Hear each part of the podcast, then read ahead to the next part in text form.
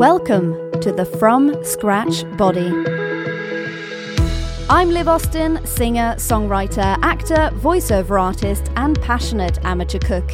I believe in making the best of every situation, and since being diagnosed with endometriosis, I have been on a journey to find out what food makes me feel great. By cooking from scratch, I've not only started feeling much better, but also fallen in love with cooking completely. Join me for my weekly food topic and recipe here on my podcast, and check out my website for the transcripts and more. Now, let's get on to today's topic and recipe.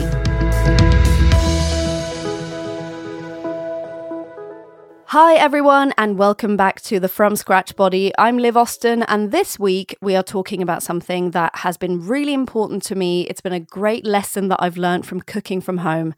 Here it is Do not give up on a recipe just because you're missing a couple of ingredients.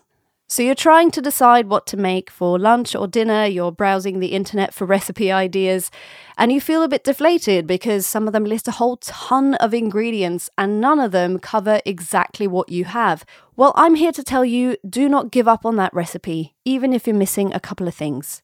The question really comes down to what is it that you want? What is it that you really feel like having? If you have the main ingredients, let's say, for example, a selection of vegetables and you have some sauces and spices in your cupboard, you're probably going to do quite well with a bit of creativity. How important is the ingredient that you're missing?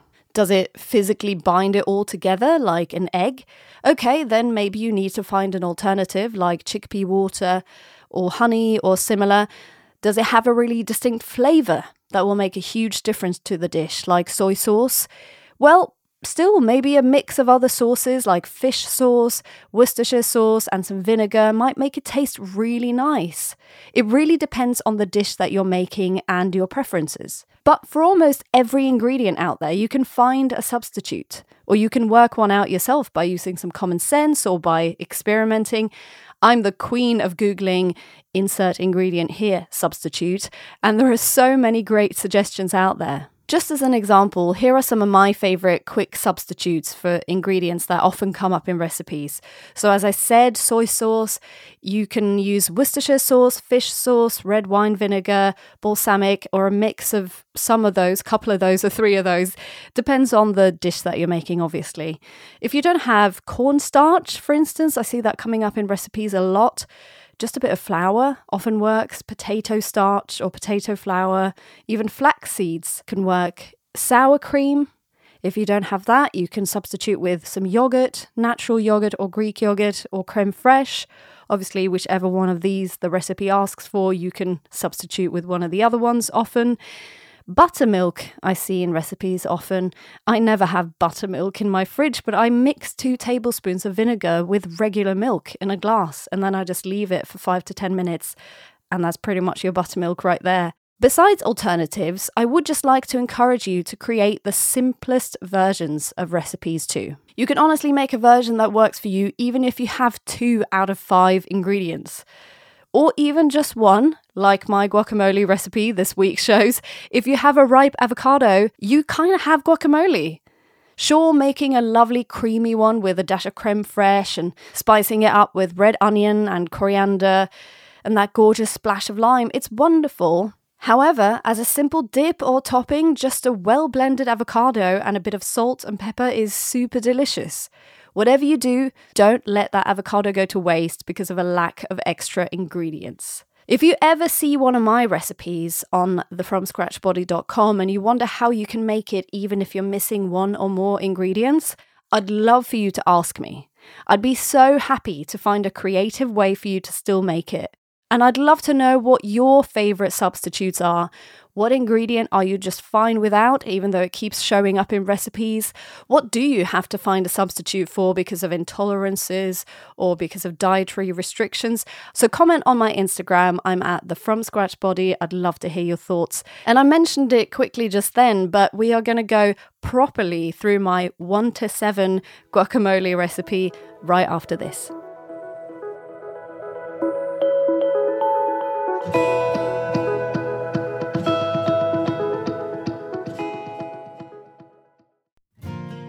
Hi, I'm Laura Allen. And I'm Liv Austen.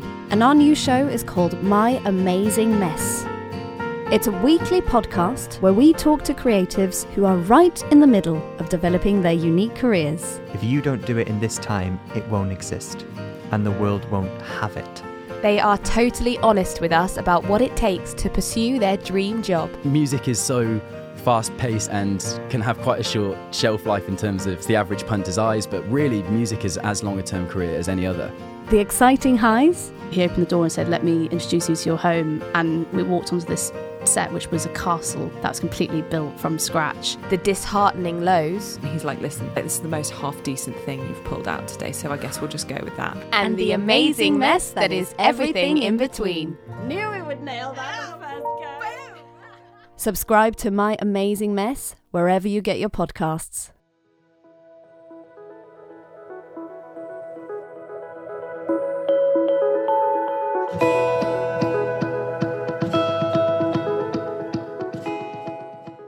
All right, let's talk guacamole. I love guacamole and it is a classic in my kitchen. I love to cook Mexican style food, so I do make them a lot.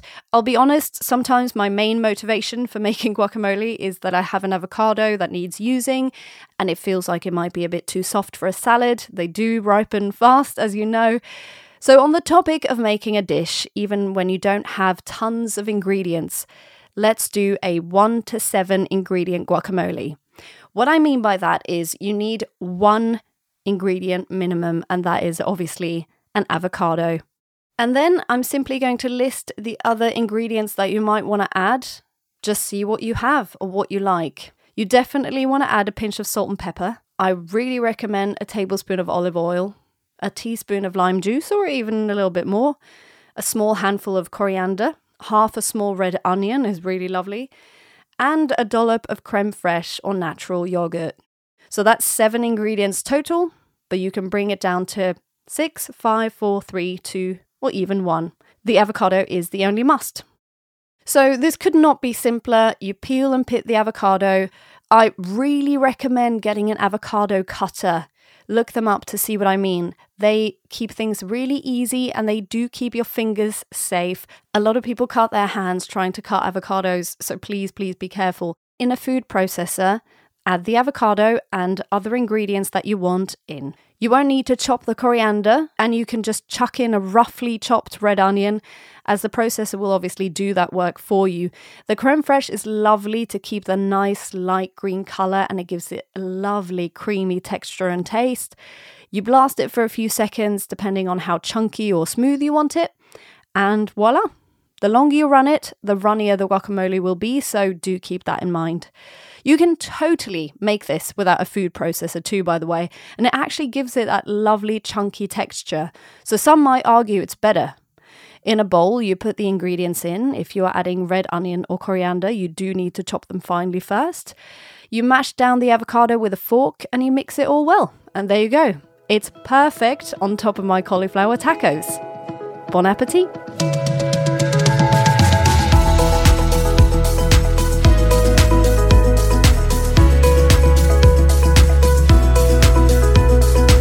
Thank you for listening to this week's episode. Remember that you can always check out the recipe on my website, thefromscratchbody.com, if you want to have it in front of you when you're cooking, but be brave and make it your own too. Also, check out my Instagram at the From Scratch Body and my YouTube channel, The From Scratch Body, for lots of food inspiration that you can totally recreate yourself. Remember, cook from scratch and your body will thank you. See you next week.